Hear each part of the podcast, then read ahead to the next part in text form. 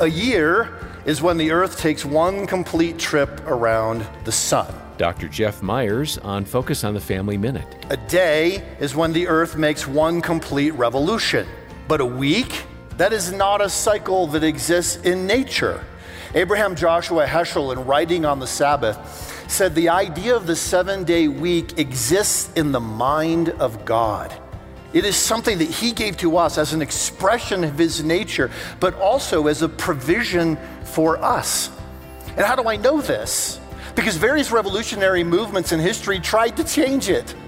During the French Revolution, the revolutionaries were concerned that if you have a seven-day week, then one day every week, people's thoughts are going to turn toward God. We do not want their thoughts turning toward God, so we will literally change to a ten-day week. People fell apart in their ability to get work done. Hear more at Family Minute dot org. It can be challenging to inspire your community to see life the way God sees it. So what's the solution?